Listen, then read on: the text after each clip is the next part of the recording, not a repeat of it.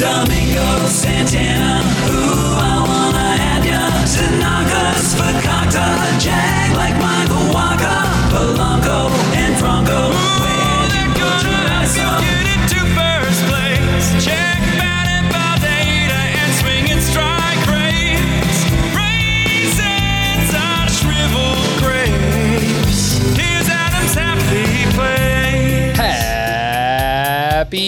Happy Friday and welcome into Fantasy Baseball today, presented by Line and Kugels.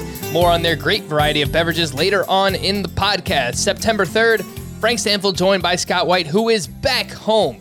Looking good. The couch is in place. How's it going, Scott?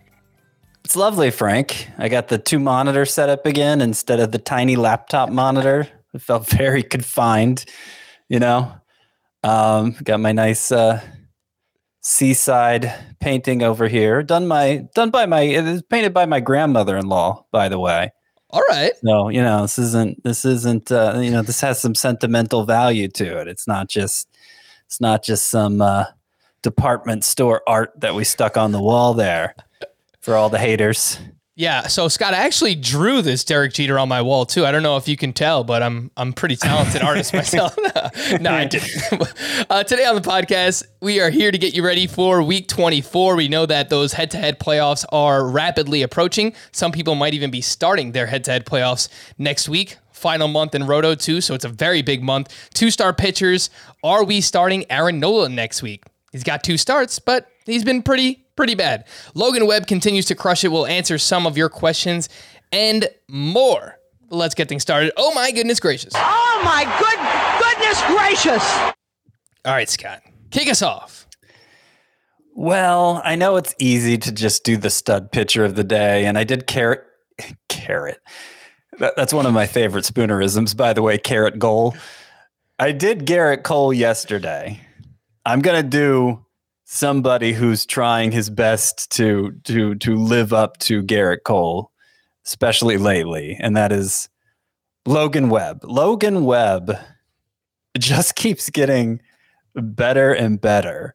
He had a 10 strikeout game against the Brewers, who they're not such a bad offense anymore. They, they've they've risen to the middle of the pack in in team OPS after being a bottom feeder for much of the year. So you know that that's not a cupcake matchup anymore. He struck out ten in seven innings, allowing one earned run, twenty one swinging strikes. Logan Webb had against the Brewers. If he's going to be this kind of bat misser, and, and on top of being one of the best ground ball generators in baseball, I'm uh, that he could be an ace. Like he could, the upside could be that high. In eight starts now, his last eight starts, all of them quality starts. Logan Webb has a 140 ERA, a 0.9 WHIP, and nearly 10 strikeouts per nine innings. So he's suddenly looking like not even a not even an average strikeout pitcher, like an above average strikeout pitcher with that amazing ground ball rate. And like there aren't many pitchers I have more trust in right now than Logan Webb. Like it feels like he's somebody that you just need to lock into your lineup regardless of matchups and uh and and and ride it out for the rest of the season. And if if it continues to go this well, I mean we might be talking about him as a top 30 pitcher heading into next year. Yeah, it's funny you bring that up because that's something that I was thinking about. And, and we'll get into this a little bit more because I have a few other starting pitchers that I want to compare him to.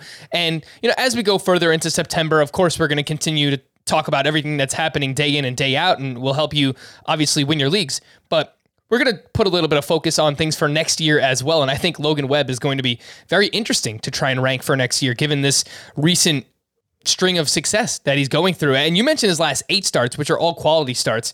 But if you also take it back to just when he returned to the rotation, which was back on July 9th, and you know, a few of these starts he was limited. He went three, four innings in his first two, and then five.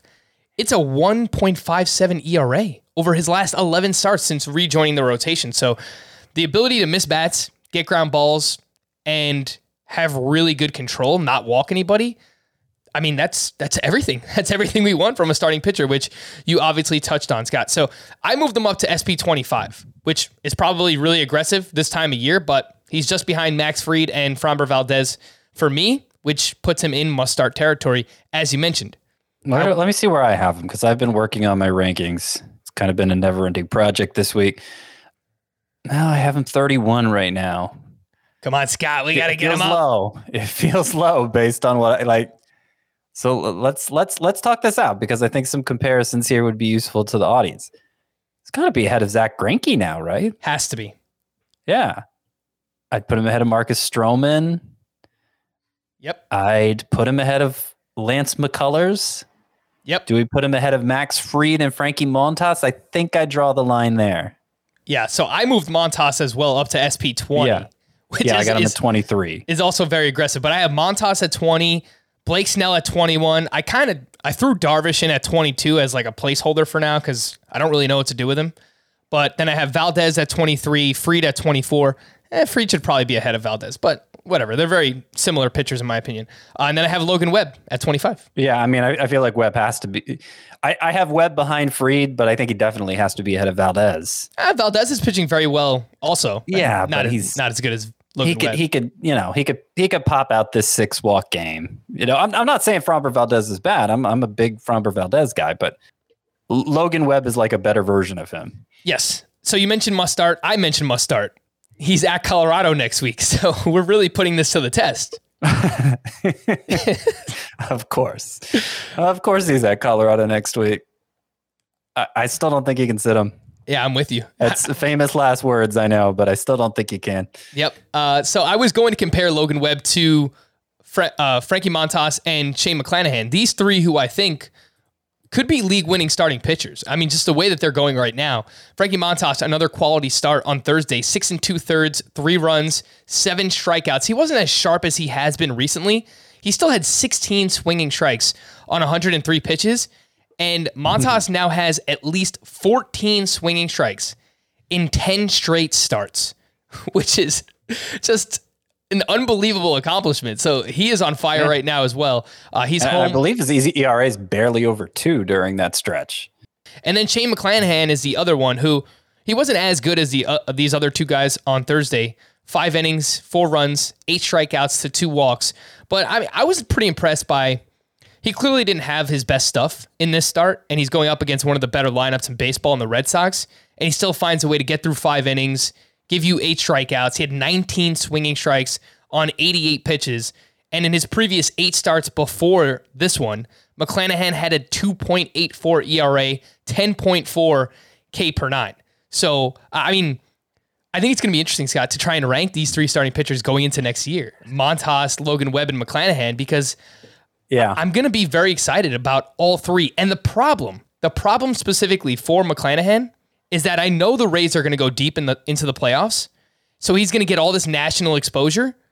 And I could just see Randy Arozarena all over again, right? Like McClanahan's ADP Well- is just going to skyrocket, assuming that he performs well. But Oh, I- I think- I think they will. A Rosarena, Arozarena's playoff performance was historic. sure. So, I mean, let's not put the cart before the horse. I mean, M- McClanahan might not do very well in the playoffs, and then, and, and then it won't be an issue. Oh, I hope so. I hope. well, for multiple reasons, obviously Yankees, but I, I mean, yeah, he, he hasn't. We we see the upside, obviously. Uh, one of the one of the things I loved about this start, you know, the breakdown of the swinging strike: seven on the fastball, five on the slider, seven on the curveball. That is to get five plus on three different pitches as a rookie uh, who throws as hard as he does, who's a left-hander. I mean, that's uh, that says a lot right there. Um, and obviously, the performance uh, the line wasn't great. Eight hits, they were all singles. Average exit velocity was eighty five point four. He pitched much much better than his final line, and uh, and, and the upside appears to be enormous for McClanahan. And, and yet, you look at the stat line for the season, and it's it's pretty good. It doesn't blow you away. So there will certainly be a breakout case for him next year. He he might be that that pitcher that's on everybody's breakout list and gets Yep. and gets pushed pretty high in drafts as a result. But he might not be. We'll see. I could see it being like two years ago where everybody was on. Was it two years ago or was it last year? I, actually, I think it was last year. Two years ago, I feel like everyone was on Shane Bieber. Yes. last year it was Zac Gallen. Everybody was on Zac Gallen, and he, you know, he had his breakout season. He wound wound up as a top twenty starting pitcher being drafted. Well, before his injury in, in spring training, but everybody was on Zac Gallen last year. I could see McClanahan being that player uh, for us next season. Someone asked me on Twitter how high, you know, I'm going to rank him, and I mean, it's it's really too early to say, but. I was thinking like 25 to 30 range, but that's just like off the top of my head for now. Uh, we'll see what happens. It, might, it might be tough. Yeah. Certainly, he has that kind of upside, but it might be tough. There's there's a lot of good pitchers. Do you still start him at Boston next week? Shane McClanahan? Um, well, I said that too quickly. I, I mean, it, it kind of depends how deep your pitching staff is. I wouldn't be scared away by the matchup, I think, is probably the most succinct way of putting it.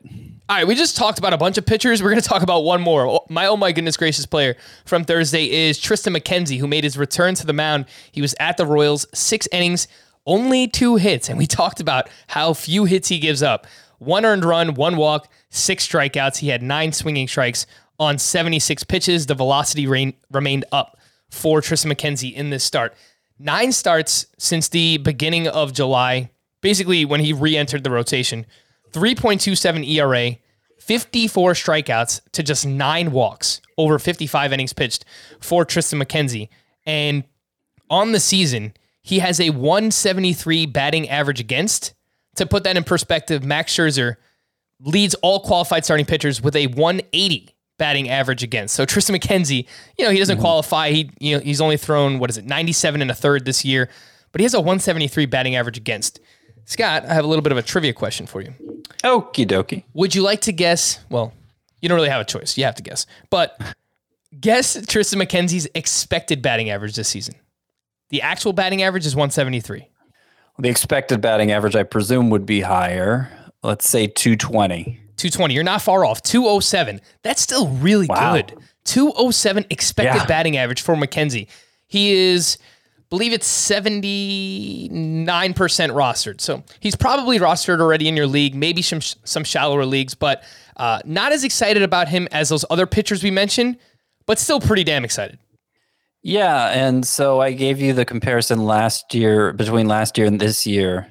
Yesterday, I gave the comparison between last year and this year for McKenzie's hits per nine, which was 5.7 for each year. That was prior to this two hit performance on Thursday. Obviously, uh, his batting average against last year, if I can find, it's not being, I'm not finding. I have here. his overall batting average, Scott, in the majors 130 and a third innings pitched, 175 batting average against.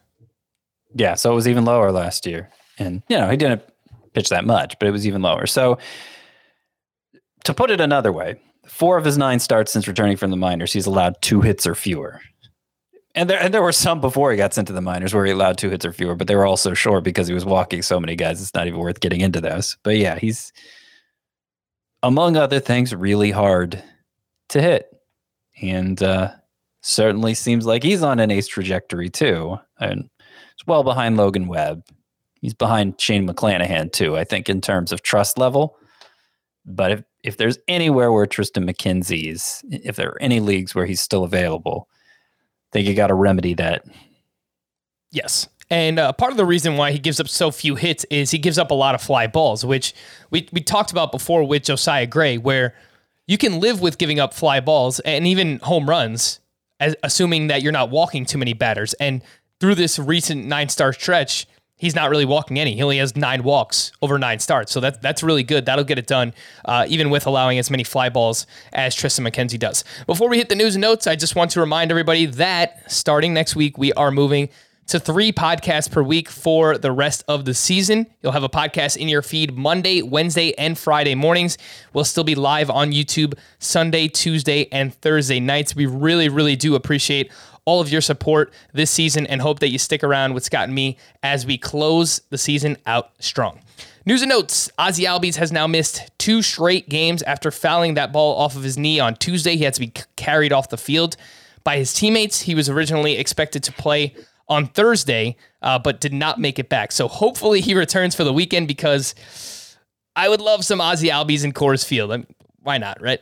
Uh, Max Scherzer did leave Thursday's start uh, after just 76 pitches due to hamstring tightness. And when asked about it after last night's game, he said, "quote In the past, I've always been able to make my next start, and I definitely think I'll be able to make my next start. So that's good news. Getting there. older, Max. You're getting older. He is indeed. He's, he lines up for two starts, so hopefully, hopefully he does. Yep. After missing two days with an ankle injury, JT Re- Realmuto returned to the lineup on Thursday. He finished one for four with two runs scored. Wander Franco left Thursday's game with a headache, but he did manage a walk in his three plate appearances. So that extends his on base streak to 33 games. Wander Franco is awesome. Avisail Garcia exited Thursday's game due to back and hamstring tightness. Gleyber Torres left his rehab game after getting hit by a pitch, but later reported that everything is fine. And if that's the case, they originally said that he's going to be back on Friday. So, eh, I mean, I don't know that he's going to play every day when he returns because the Yankees have all this depth and they like to move guys around and, and give players days off. But Andrew Velazquez has played really well for them. DJ LeMahieu's still been kind of meh. Tyler Wade's been very good. So, uh, I, I don't know. Uh, I don't. I don't know that Gleyber Torres is going to play every day when he returns. Brian Hayes has missed three games in a row due to a blister on his hand. Wilmer Flores was placed on the IL with a left hamstring strain. Kyle Freeland received an injection to alleviate inflammation in his hip on Thursday and is expected to be ready for his next turn in the rotation. Brett Anderson was placed in the IL with a left shoulder contusion. Zach Thompson has been moved to the bullpen for the Marlins, so it looks like Edward Cabrera's role is safe for now. The prospect report currently live on the site. You know that Scott writes it every week, and it is there every Thursday. Five on the verge of making it to the bigs. Well, these are the five most likely to give you production this year They're, if, the, if they the were. five most worth stashing. I would say a combination of proximity and impact. Yes, that's a much easier way to say it rather than that word salad I was trying to get out. Bobby Witt with the Royals, Jose Miranda with the Twins, Seth Beer with the Diamondbacks, Vidal Brujan with Tampa Bay. Those are all names that we've talked about quite a bit before. One that we haven't talked a lot about newcomer Shane Baz to the five on the verge this season in the minors has a 2.13 ERA, 0.80 whip, and uh, man, I lots of strikeouts this season. Very dominant, 22% rostered currently on CBS. And Scott, you think that there's a chance that he's called up in September? I'm saying there's a chance. Yes. Shane Baz, you know, he's he's been for a couple years now considered among the best pitching prospects just in terms of pure stuff, but he's really harnessed it this year, throws a lot more strikes with it, and has emerged as arguably the best pitching prospect as a result. I think I would personally put Grayson Rodriguez ahead of him, but those are the two kind of vying for that top that best pitching prospect spot. Uh, and the way the Rays have handled him, they, they basically shut him down for a month eh, before bringing him back three turns ago, and then he he went five innings in his most recent outing, uh, his his third start back, and I think five innings is the most he's gone all year. Uh, so, like, why would you why would you bother to shut a guy down like that who's already had a successful season developmentally? Why would you bother bringing him back? Why would you why would you bother building him back up again if you weren't planning on in- incorporating him into your postseason plans? They they have the best record in the AL, the Rays do, and yet they don't have great rotation options. It's Mc- McClanahan's their ace, and and Luis Patino might be their number two. Exciting young pitchers, but neither. Uh, you, you know, cle- clearly it's not the kind. It, it's not it's not what you'd consider a playoff caliber rotation. Shane Baz, obviously, you know, it's it's asking him a lot to come up and, and be an impact pitcher on a postseason roster, but that may be their best hope, you know? And they did it with David Price the first year they made the World Series back in 2007, I believe it was. Um, Price came in as a reliever that year. He debuted as a reliever, but, you know, kind of a multi inning guy. And I don't know that Shane Baz would be used as a traditional starter if he got called up. He might be a bulk reliever following an opener or something like that. But in that role, if if he meets his potential right away, it could still be impactful in fantasy. So I'm not saying it's a huge priority to stash him. None of these guys are a huge priority to stash in redraft leagues. But if you want prospects to stash, I, I think Shane Baz is among them at this point. Yeah, I agree with you that it could be some kind of piggyback situation. Maybe it's Shane Baz and Drew Rasmussen, something like that, or Shane Baz and Chris Archer. They three innings each, four innings each, whatever they want to do there uh, between those two. But I, I could see that being the most likely outcome here if he were called up by Tampa Bay. So keep that in mind. I don't know that he'll have much value in head-to-head points leagues, but if he gets called up, can he give you some ratios and strikeouts? Yeah, I think that's definitely possible in a categories league for Shane Baz. Five No, it's 2008 for Price, not 2007. Sorry. correction. Small correction. I, I do appreciate your uh, allegiance to being correct, Scott, and getting everything on point there. Uh, five prospects that are on the periphery Cleveland outfielder Oscar Gonzalez, Mariners starting pitcher Matt Brash, who, by the way, I don't know if he's on the CBS site, Scott. So we got to figure that out because uh, whenever Yeah, I, whenever I read this article, whenever I read this article, I, I search all of them in your dynasty league just to see like who's available. So I just It's completely honestly. it's it's I wish there was a simpler process for getting these guys in the database. I I pass them on to someone who sometimes has the ability to add them when I, when I write about them and find they're not in the database. So I I'm trying, but uh, yeah, um, it doesn't surprise me to hear Matt Brash isn't in the database, and I don't think Vinny Pasquantino, Royals first baseman, is either. Oh, he is. He is in the Oh, system, he is. Scott. okay, so it, it eventually came through because I think that was a request from a few weeks ago. All right, good. Nice. Yes, because I, I know because I threw him on the scout team tonight when I was making the rundown. So awesome name too, A plus name, Vinny Pasquantino. Love that. Uh, Royals first base prospect. Dodgers shortstop prospect Eddys Leonard, also five on the periphery, and then the last name here, Baltimore Orioles third baseman Coby Mayo. Again, you can find Scott's article currently live on the site. I, I do want to mention a couple of these guys if I can. Sure. Matt Brash in the Mariners organization might have the best slider in the minor leagues. Mm. It's a devastating pitch, and uh, he's been getting a lot of strikeouts lately. So that's definitely a name to keep an eye on. And, and Vinny Pasquantino, not not somebody you're going to see ranked high on many traditional lists because he's got the limited defensive profile, strictly a first baseman. And the Royals' first baseman of the future is obviously Nick Pratto at this point. You know, maybe it could be a Billy Butler or a Hosmer situation where one of them's playing DH, but then they got them MJ Melendez, Salvador Perez issue to contend with too. So we'll see. But mm-hmm. Despite the lack of prospect hype for Pasquantino, very interesting numbers at double A. And he's actually older than Pratto too about as many extra base hits as strikeouts and also about as many walks as strikeouts Wow. for Vinny Pasquantino. All right, a name to remember there in your dynasty leagues. I'm looking up these numbers for Matt Brash. He has 131 strikeouts in 86 and a third innings pitched in the minors this year. So the strikeout stuff is ridiculous for him. Mariners fans, I'm telling you, the time is coming. you have all these prospects: George Kirby, Emerson Hancock, uh, Hancock, Julio Rodriguez. I mean, gosh, the future. You know, they, they so got bright. Matt Brash last year from the Padres for Taylor Williams. You remember Taylor Williams, who was a bad closer in, in, a, in a very short season? Oh, That's who the Mariners got for him, Matt Brash. Job well done by the Seattle Mariners there. Yeah. All right, let's get people ready for next week. The Week 24 pitcher and hitter planners presented by Line and Kugels, and we're going to tag team this one together, Scott. We'll figure things out here on the fly. Scheduling for next week, we have two teams with five games. That includes the Diamondbacks and the Padres. We have 16 teams with six games next week, 10 teams with seven games, and two teams that have eight games next week. That includes the Orioles and the Blue Jays. I do just want to quickly talk about these two teams with five games, uh, D backs and Padres. For me, must start on the Diamondbacks. It's really just Ketel Marte, right? Josh Rojas, five game week. You don't necessarily have to start him, right?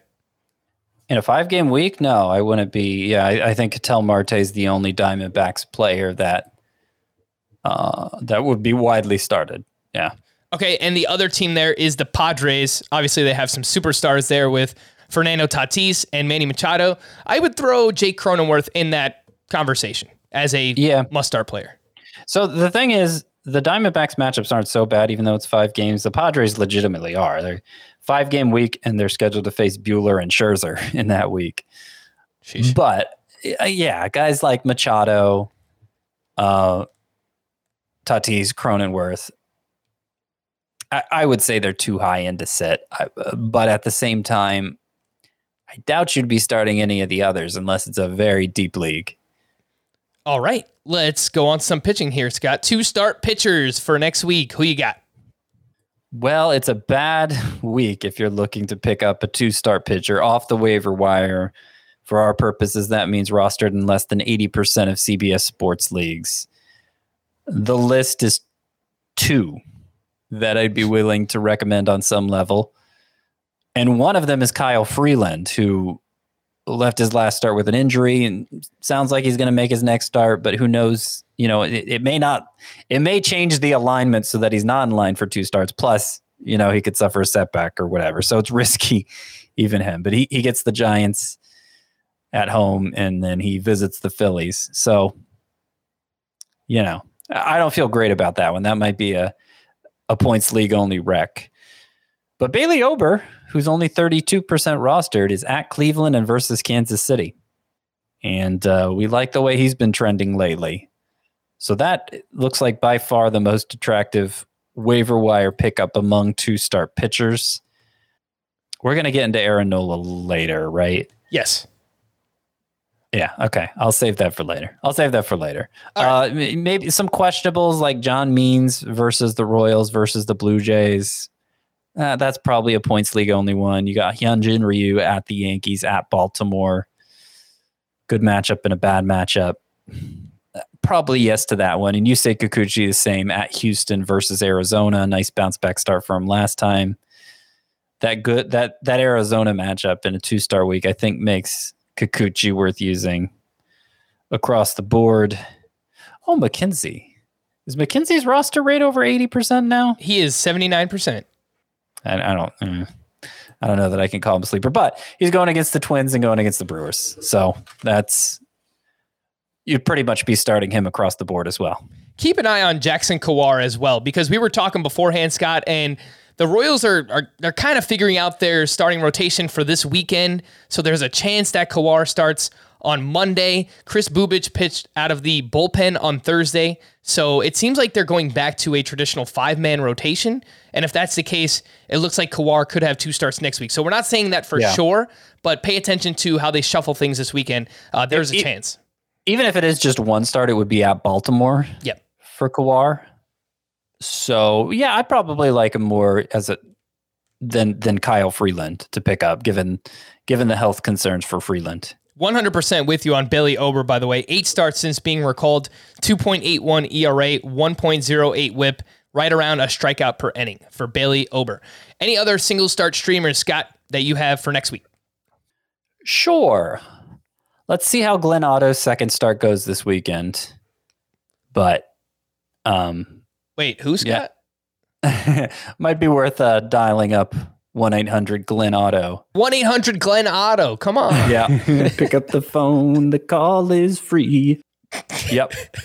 That's the one. That Glenn Otto.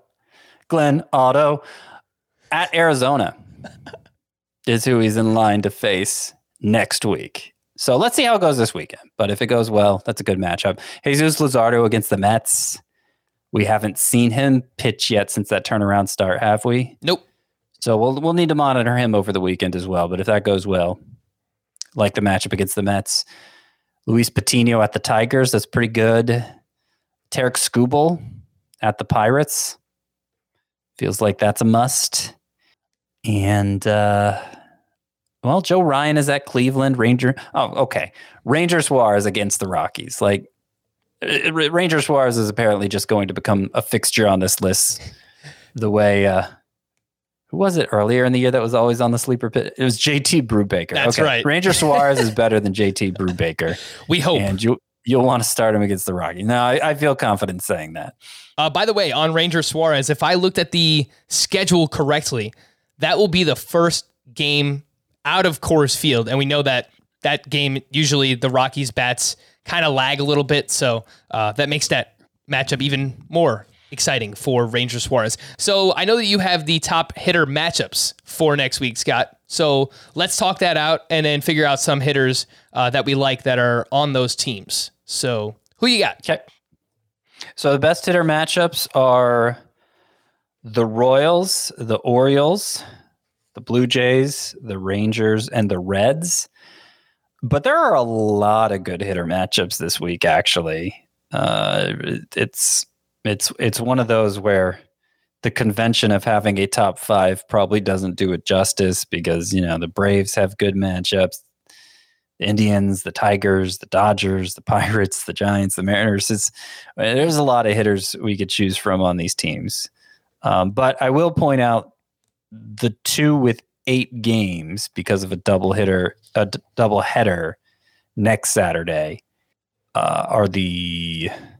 The Orioles right? and the Blue Jays. There you go. Yep, Orioles and the Blue Jays, who are second and third in my top hitter matchups. All right, so between those two teams, uh, Anthony Santander, I would imagine, is under 70% rostered. So he's probably someone that you could look at. And then uh, Toronto's a little bit tougher because all of their awesome hitters are awesome and they're on everyone's team already. but uh, I guess if you need a catcher, Alejandro Kirk's been playing more. Let's see who else they got here. Corey Dickerson, eh, he's kind of in a platoon role. Lourdes Gurriel, hmm, he's hey, you know, very quietly, Lourdes Gurriel's batting average has climbed up to 270. I noticed that the other day. So he's uh Yeah. maybe someone that you could look at there. You mentioned the Royals too. So Adalberto Mondesi, I'm telling you, man, it's going to be a big September. It could be a big week next week. I know he didn't play on Thursday. They gave him a day off after you know socking a shoe on Wednesday. So great game for him there. Uh, what a, what other teams do we have here? Well, I mean, I'd look, I might look at Nicky Lopez for the Royals, particularly if you're trying to catch up stolen bases. Obviously, he's not going to provide much in the way of power, but he's he's been getting multi-hit games with some regularity. Okay. Um, Nick Solak is probably somebody to consider. He's been pretty hitting pretty well since returning from the minors. sure has. You you did mention the Reds, right? I did mention the Reds, so that would have me look toward uh, Kyle Farmer Yes. and uh, uh, it's three lefties on the schedule, so that helps Farmer's case too. Okay. So I was going to bring up Tyler Naquin, but the lefty thing doesn't exactly work out well for him. He's right at 70% rostered. He had a really, really big month of August. So, uh, assuming that Jesse Winker remains out, Naquin should play every game next week, even against the lefties. I like uh, I like Akil Baddoo, who just homered in for the second straight game on Thursday. The Tigers I mentioned, they're not among the team five teams with the best matchups, but they have good matchups, and five are against righties. So it might be the time to get Akil Baddoo active again. Again, those teams, the the Orioles, the Blue Jays are the ones that we're looking at, the Royals. Uh, so we, we talked about all those. How about the teams with the five worst hitter matchups? Scott, do you have those available? Yep, the Padres, Angels, Red Sox, Cardinals, and Marlins. So yeah, your your Angels are on the opposite end of the spectrum there, Frank. Ah, my guy Brandon Marsh and his near 40% strikeout rate will have to wait at least another week.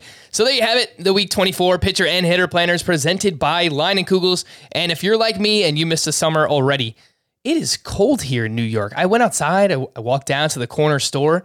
It's it's like 65 degrees outside. I, I can't even go outside in shorts anymore. Anyway, no fear. Leinenkugel Summer Shandy is here. It's this awesome blend of crisp beer and refreshing lemonade that fits perfectly when sitting in the backyard enjoying the weather or when watching a baseball game. And the Summer Shandy isn't all they offer. They also have their Session Helles, which has all the flavor of a crisp German style beer, and it's only 99 calories. Let's not forget about their Lemon Haze IPA, a well balanced hazy IPA that blends hops with delicious lemonade. So no matter what type of beverage you're craving, Leinenkugel's has you covered. Just head on over to leinie.com. That's L E I N I E.com or follow Leinenkugel's or Instagram on Instagram or Facebook for more information about all of the delicious beers that they brew.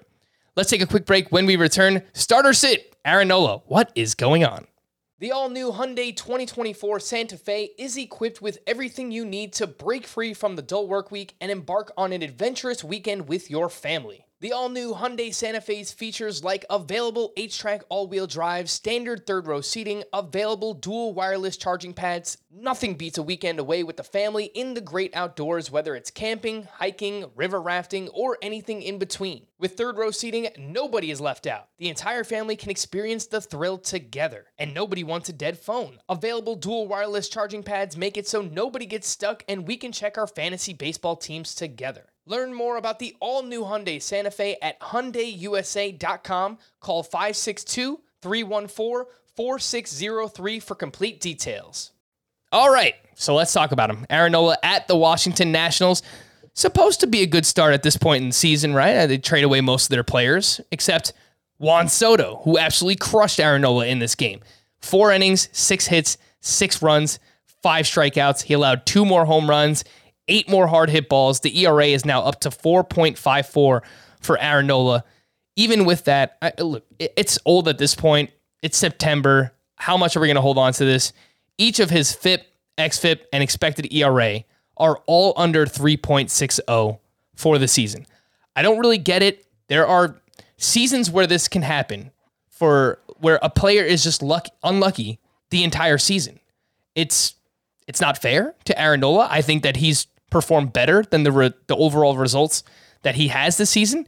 But we've seen this happen before. It was you know Marcell Ozuna a couple of years ago. He underperformed his Statcast numbers for an entire season, and then he was a buy low the next year, and then he had like a near MVP season. So it just it just happens this way sometimes. It's weird. I don't really know how else to explain it, Scott. But Aaron Nola is in line for two starts next week versus the Rockies at the Brewers and there could be a lot on the line if we're in our head-to-head playoffs. You know, uh, he's Yeah. destroying ratios right now. Do you actually start him there? Oh yeah, Yep. no hesitation. All right. And those matchups are good. The Rockies, especially.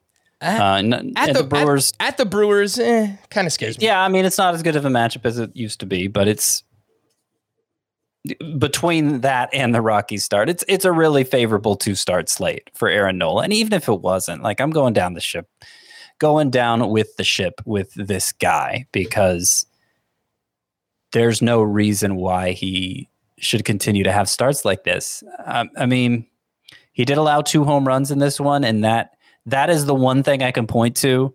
Okay, his fly ball rate is up, his home run rate is up. Maybe that explains why the ERA is a little bloated, but doesn't fully explain it because he gave up six earned runs. Only three were on those two home runs, you know? Um, but another thing to keep in mind too is it hasn't it hasn't been all bad for Aaron Nola. The previous two starts were great. Five of the last eight have been great. Now, one was only four innings because it got rained out. So, you know, that was disappointing. But it was against the Dodgers and he had struck out seven in those four shutout innings. I believe they were shutout innings. He was it was off to a great start. So um five of the last eight, not as great as they could have been, but more or less great.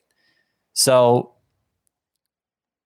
you know, if if he's doing it at least half the time, I mean, how many starting pitchers do you trust to do well more regularly than that? There there have there there have been a lot of implosions among the most high end pitchers lately.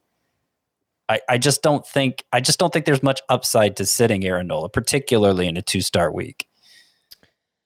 Yeah. I mean, it's it's tough to say with Aaron. Nola. I think it's all relative to where he was drafted, right, Scott? So, I mean, chances are, if you drafted Aaron Nola where he was going in second, third round, he's your SP one. I mean, you might not even be in the fantasy playoffs right now. If we're, if we're just being completely honest, maybe you got lucky and you picked up a Logan Webb or Shane McClanahan along the way, something like that, and you know your your pitching your pitching staff has bounced back because of that. But yeah, I I think a lot of the the disappointment in him is just where he was drafted, obviously. So Oh, I, I totally get the disappointment. I'm not saying you don't have a right to be disappointed, but I, mm-hmm. I think sitting him now compounds that disappointment. All right, let's talk about Eduardo Rodriguez. He was at Tampa on Thursday, six shutout with six strikeouts to just one walk. He had 14 swinging strikes on 94 pitches. He went fastball and changeup heavy in this start. And over his last six starts, in particular for Erod, 2.73 ERA, 35 strikeouts over 33 innings pitched. But I mean, it's been a roller coaster ride here, Scott. Dr. Jekyll, Mr. Hyde. I mean, whatever you want to say, whatever you want to call him, but I, I mean, he's been so up and down this year where he goes through these stretches where once you start to buy back in, you put him in your lineup and then he gets like rocked for his next three starts and then you take him out, performs well for the next three or four, you get him back in and, and then it's just, it's up and down all year. So, uh, Erod is still 84% rostered. He's at home next week against Tampa Bay once again. Would you start him there? I mean, I don't think it's must start, but I, I think it's at least worth considering. I mean, I, I wouldn't sit a stud for him. I wouldn't sit Aaron Nola for him, obviously. Um, yeah. I, I'm hoping, and it has been an up and down season for Eduardo R- Rodriguez. Eduardo, not Edward. Yeah. Eduardo Rodriguez has been an up and down season, but I'm hoping XFIP is finally having the last laugh here because despite his 488 ERA on the season, 344 XFIP. I mean, that's pretty good. You want you not a, not many discrepancies between ERA and XFIP bigger than that. Yeah, he's a lot like Aaron Nola in that way, right? I mean, obviously we were drafting Nola a lot higher than we were Eduardo Rodriguez, but uh, those are two names that we've talked about all year where, hey, trust the underlying numbers. They're going to come around. And, and it just, it hasn't really happened. But um, Erod, last six starts, he has looked much better. So uh, it's worth mentioning in three starts against Tampa, he has a 2.63 ERA this season. Again, that is Eduardo Rodriguez. Carlos Carrasco, he went up against the Marlins on Thursday. Five and a third, three runs. He had five strikeouts, 12 swinging strikes on 82 pitches. And if the schedule that I saw is correct, it looks like he lines up for two starts next week against the Yankees and at the Marlins. Would you start Carrasco there? I would. Yep.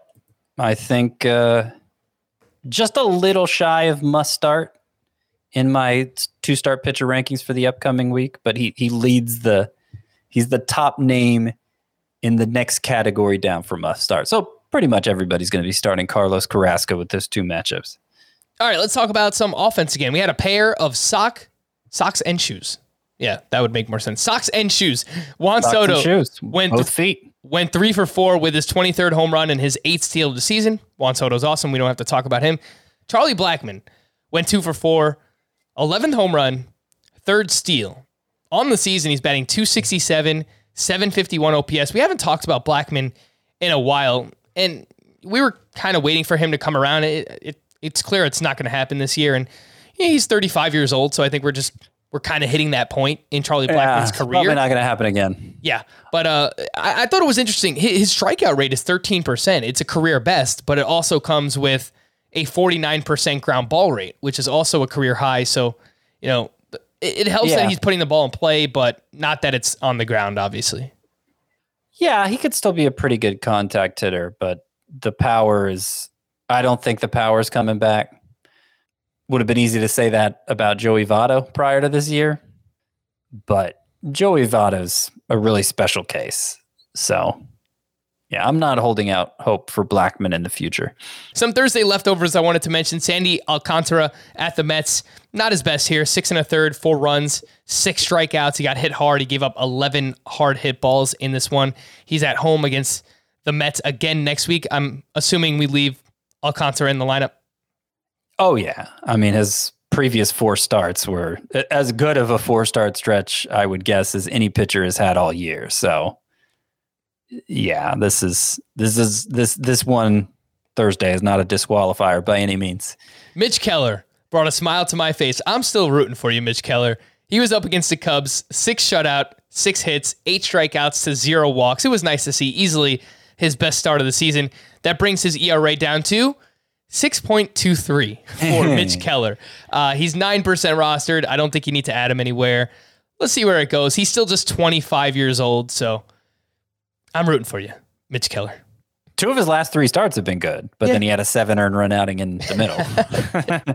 That's uh, that's not really a sandwich you want to be a part of. Rafael Ortega went two for five with his ninth home run. He slowed down a bit recently, but he's still leading off for the Cubs, and you know they, they have some hotter bats behind him, so there'll, there'll be some stuff for Rafael Ortega. Adam Duvall went one for four with his 30th home run, the quietest 30 home runs I've ever seen in baseball. I mean, it's like barely talk about him. He just goes out, does his thing. Adam Duvall, boom, hits Yeah. home runs, seventy percent. And his. RBI total is shockingly high too, considering he's with the Marlins for most of this year. Yeah, I I think Uh, it was him and Jesus Aguilar who basically drove in all of the Marlins runs this season.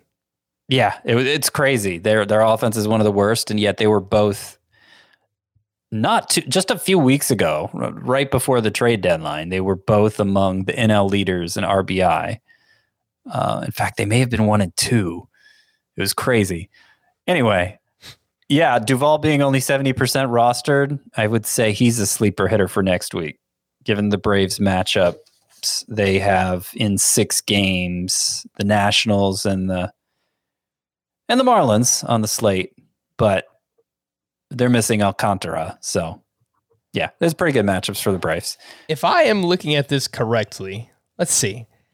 I believe that Jesus Aguilar still leads the National League with 92 RBI this season.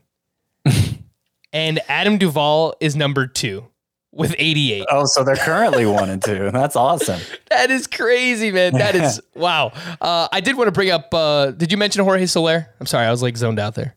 Uh, I did not. Okay, he went two for five with his 22nd home run. He it was his ninth home run with the Braves in just 29 games. So Soler, he's, he's coming around. He's 79% rostered, so it's there's a good chance he's not available in your league. Uh, do you believe? Uh, you know, obviously you're very close with the Braves. Do you believe that Duvall and Soler are locks to play every night? Um, even with Uh, Eddie Rosario and, and Joc Pederson now there. Well, Locks is a little strong. I mean, they've each gotten a day off since Rosario came off the IL. Uh, let me see. Is it just one day off? Yeah. Yeah, they've each gotten a day off, Mm-hmm. and Pederson's gotten a. Uh, uh, they, well, they're managing to mix it up pretty well. Four outfielders. Uh, I would say the outfielders who are going to play the most of that foursome are Jorge Soler and Adam Duvall. Will it be literally every day? Probably not, but I don't think their playing time will be interrupted enough for you to worry about it too much. Brendan Rodgers went two for four. He now has multiple hits in three of his last four games. We, we keep telling you, add add Brendan Rodgers if you can. Touki Toussaint could not survive Coors Field and his return to the rotation. Three innings pitched, five runs, four of those were earned. He is 56% rostered. Home versus the Nationals next week. Would that warrant sleeper designation for Touki Toussaint? I'm not. I don't have him as lining up against the National. I'll have to look into that again, but uh, I, I think that's a stretch. I think that's a stretch. Okay. Yeah, I think that's fair. Uh, call to the pen. We'll wrap up here. Some bullpen updates. We do have some streamers, and of course, we'll answer a few of your email questions. Let's start off with Oakland. Sergio Romo picked up his second save, and he now has two of the last three saves for the Oakland A's, and he faced two, three, and four in the lineup. Andrew Chafin was used for the four outs leading up to Sergio Romo. So in the seventh and the eighth there, interesting. Uh, Lou Trevino still not being used. I know that there was, I saw an update that he was going to be available for this one. So I think he's dealing with some kind of slight injury right now. Lou Trevino is. Yeah, I mean they haven't when when they said they were going to take a break from him. They they haven't used him at all since then. So Yeah, he's dealing with a back injury apparently. He's okay, September 1st, the news was he's dealing with back spasms. And then on Thursday, it said likely available to pitch Thursday, but they had a save opportunity and they didn't go to him. So, uh, Sergio Romo in deeper leagues, I picked him up in a 15 team roto league where I am very desperate for saves. For the Mets, Edwin Diaz got his 28th save of the season. R- having a really strong season. I didn't, I didn't realize he was that good because I don't have any Edwin Diaz, but he's um he's been mostly good. For Cleveland, Emmanuel Clase gave up a run but did pick up his 20th save. For the Cubs, Rowan Wick came on for the save in the ninth inning. He gave up two runs. Only one of those was earned, and it tied the game. The Cubs did wind up winning in extras. And for Boston, Garrett Richards, a three inning save, one hit, one walk, four strikeouts. He allow he's allowed just one earned run over 10 and a third innings since being moved to the bullpen. And uh, he has two of these three inning saves already since being shifted there. So, I mean, it's not really something that you can count on, but he's pitching well. I mean, for the deepest AL only category leagues. Garrett Richards is the name there. To stream or not to stream, let's start with Friday. Steven Brault at the Cubs. Alec Mills versus the Pirates. Nestor Cortes versus the Orioles. Glenn Otto at the Angels. And Tyler. Glenn Otto, What you say? What was the jingle? I've got to pull it up. pick up up, again. the phone. Oh, wait. Are you going to play the sound or am I going to sing it again? One eight hundred Glenn Otto. Come on. pick up the phone. The call is free. I love that. That, that is great. Uh, and then Tyler Anderson at the Diamondbacks. Uh, yeah. So Nestor Cortes against the Orioles is my favorite, and Hernandez and Otto. At the, you know what, Tyler Anderson at, at the Diamondbacks. That's that's probably my second favorite. Yeah, so I didn't mention Carlos Hernandez because I, I think there's some. It's like up in the air if he's going to start Friday or Saturday right now. oh yeah, so, that's right. That's right. Um, yep. I, I mean, he would be in consideration. It's a tougher matchup against the White Sox, but he's pitching very well, Carlos Hernandez. Uh, Alec Mills is someone I am also starting in a 15 team roto league. So cross your fingers, everybody. Saturday, You. Saturday to stream or not to stream. Tanner Houck versus Cleveland. Ranger Suarez at the Marlins. Reynaldo Lopez at the Royals. Carlos Hernandez. I, I wrote him on both of these lists. That's hilarious. On both Friday and Saturday. All right. Forget about Carlos Hernandez. Adrian Houser versus the Cardinals and Tylor Megill at the Nationals. Ranger Suarez at Miami. Yeah. Danger Ranger. He's going to strike again. Uh, Tylor Megill at Washington is fine, and Reynaldo Lopez at KC is okay. Sunday, Luis Patino versus the Twins. Elieser Hernandez versus the Phillies. Daniel Lynch versus the White Sox. So I was trying to think how that lines up for next week, but I, I can't figure it out right now. Zach Davies versus the Pirates. Tyler Gilbert versus the Mariners. And Taylor Hearn at the Angels. Okay, so let's go with Patino against the Twins. Yeah. And I don't know. I don't really, I don't really want any of the others. I agree. Maybe Elieser, uh, Elieser Hernandez against the Phillies if you have to. All right. Yeah, I'm right there with you. We're going to wrap up this week with emails because there was no fantasy justice. If you do have anything going on in your league with your commissioners, rules, whatever's going on, make sure to send us in your questions and put fantasy justice in the subject line. This one's from Bill, and he's addressing you, Scott White. You've helped me to a couple of championships, so I believe in you, especially down the stretch. Pick two for next week Franmil Reyes, CJ Cron, Frank Schwindel, Connor Joe, and Enrique Hernandez. Okay, two for next week. Let's start with the matchups. So Cleveland has the best matchups of the players on those teams. So Franmil Reyes, I think, would be the easy choice there. Uh, we don't know when Enrique Hernandez is back from COVID, right? So that's pretty easy to eliminate. They are hoping it's this weekend. Yeah, and the Red Sox have bad matchups anyway. The Rockies are they don't have the best matchups, but half of the week is in Colorado and it's seven games. So as hot as CJ Cron has been, I think he would be the other choice. So Franmil Reyes and CJ Cron. Yeah, I'm right there with you. This one's from David. I play in a 10 team head to head points league, and I'm in a three way fight for first. I'd like to stream Triston McKenzie next week, but I'm not sure who I should drop. I was debating dropping Montas, Chris Flexen, Shane McClanahan, or Michael Brantley. Please do not drop Montas or Shane McClanahan. Uh, who's been uh, Michael Brantley, who's been sitting on my bench for most of the year. But Yu Darvish, has the worst record recently. For reference, my pitching staff is Chris Sale, Robbie Ray, Charlie Morton, Joe Musgrove, Yu Darvish, Frankie Montas, Chris Flexen, Shane McClanahan.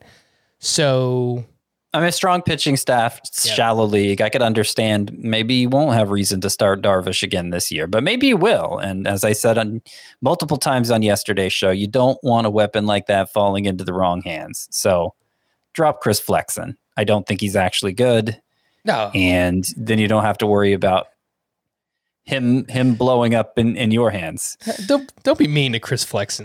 Come on, Huh? he's he's had a pretty good year. Let's be He's better than me. you know what's so funny you bring that up? So like whenever my friends have criticism for athletes, like whatever, we have a bunch of group chats, we talk smack.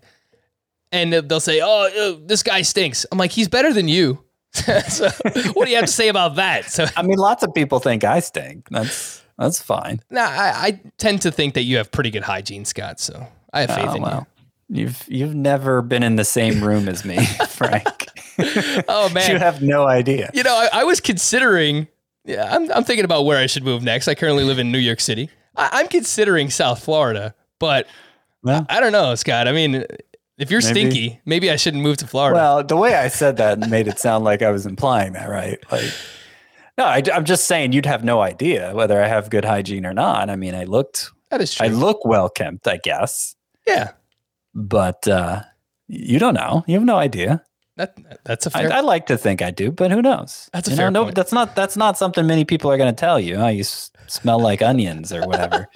you know, Oh man, stay away from the BO. This last one's from Matt, longtime listener and love the work and views. Well, thank you. I am in a decade long home keeper league with friends from high school that has evolved into a strong collection of managers from across the country. We recently voted and migrated to a new fantasy platform that has Shohei Ohtani as one player where with daily lineup settings can be started as a pitcher or hitter, but not both on a given day. Several of the managers feel like this has created a unique, non replicable cheat code in owning Shohei Ohtani that creates an extra roster spot effectively and flexibility not provided to your average pitcher in the National League who does accumulate hitting stats. Given the league allows four keepers, the manager with Ohtani could be benefiting for years to come. He is currently in first place with a decent lead. No surprise there. How would you propose the league handles this or is this just a fact we all have to agree with? My idea was to force the manager to pick hitter or pitcher per week to use or use two keeper spots on him to dilute the huge advantage that Ohtani brings the manager. Again, daily lineup, head to head categories league with a regular season and playoffs. I think that this is a really good topic of conversation and something for next year where if anyone has ideas on how we should handle Ohtani, send them in. Email us fantasybaseball at cbsi.com. I, I think that he's such a unique player, and we're still like very early in the process of trying to figure out what we should do with Ohtani. On CBS, he's one player. If you play in a weekly league, you have to decide if you want to use him as a pitcher or a hitter for that given week. And honestly, Scott, it sucks. It sucks, man. In my opinion, because and I'm not saying because there's other platforms that do it too. I have him on NFBC in in my main event league, my most important league.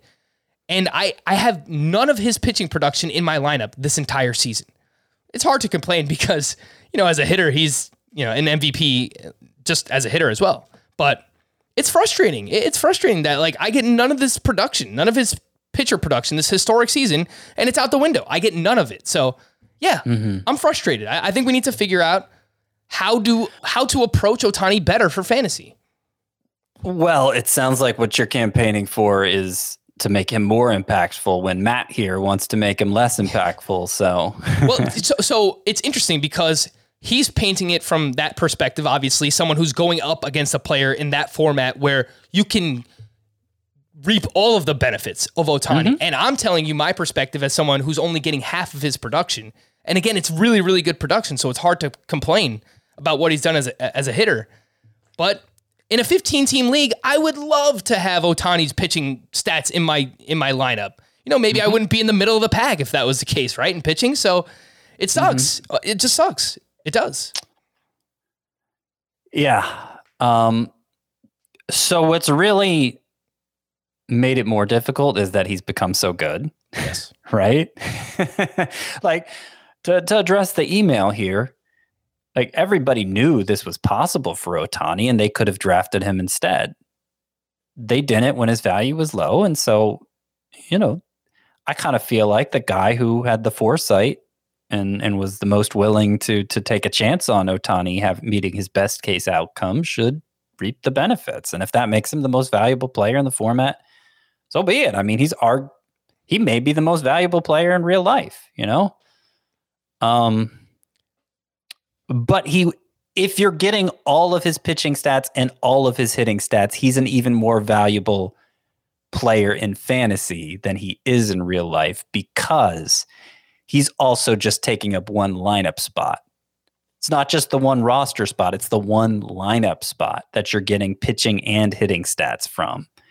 And so that's, you know, obviously the Angels, real life, they're having to set a different lineup every day. You know, they don't get that.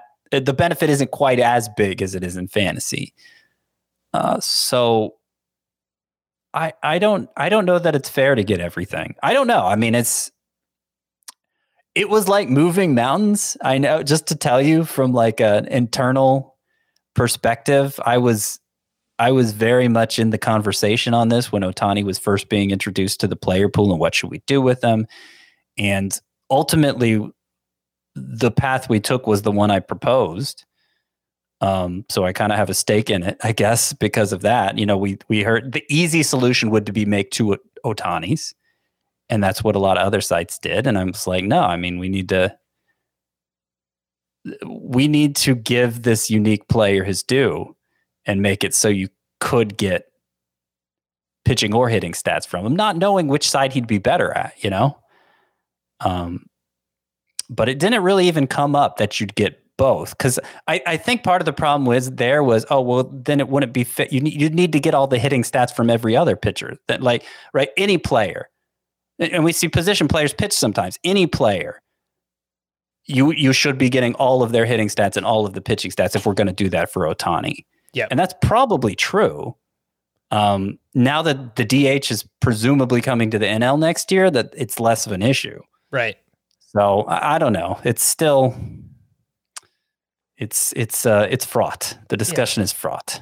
But that's why I think we should open it up, right? Like let's let's talk about this. Like let's make a forum. Send us in your ideas and I don't know, maybe we just do an off-season podcast where we like that's just a large portion of the podcast is like trying to figure out what to do with Ohtani because I think it's it's still a very unique situation for a very unique player. Um, specifically for this situation that what is this gentleman Matt emailed in about. Yeah, I, I think making the manager who has Ohtani here use two keeper spots on him of his four. I think that I think that makes sense. I mean, Ohtani's he's pitching like a top 30 starting pitcher and you know, he's a Yeah. He's a I, top- don't, I don't think that's fair. That's not fair. yeah. That's not that's too much of a pen like there there shouldn't be a penalty. But he is a cheat know- code though. He he is a cheat code. Ah, yeah, okay. Okay. Like yeah, it- that's it. You're just yeah. No, I, I th- he's he's a cheat code in real life too. I do think, as I said, it's more value, even more valuable in fantasy than in real life. But everybody knew it was a possibility, and they didn't take advantage of it. I, I definitely don't think it's fair to use two keeper spots because maybe you don't. Maybe it's not worth it at that point. You know. Mhm. That's true. Um, and and and like that would really stink as the guy who invested in Ohtani.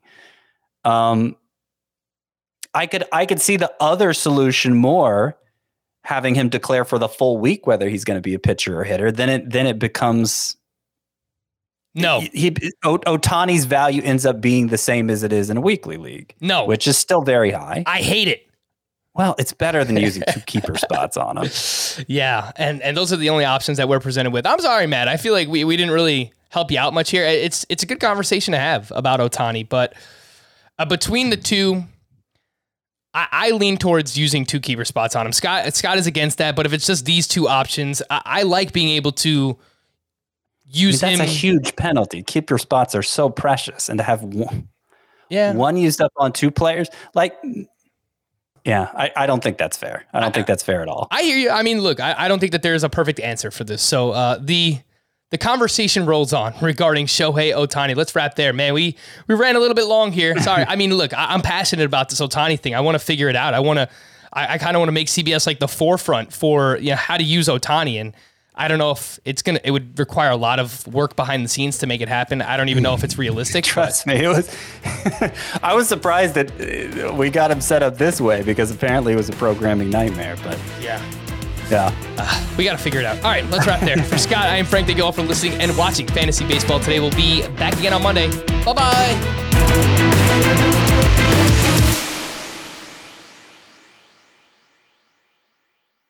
Robert Half research indicates 9 out of 10 hiring managers are having difficulty hiring.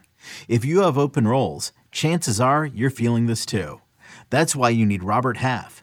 Our specialized recruiting professionals engage with our proprietary AI to connect businesses of all sizes with highly skilled talent in finance and accounting, technology, marketing and creative, legal, and administrative and customer support. At Robert Half, we know talent. Visit RobertHalf.com today.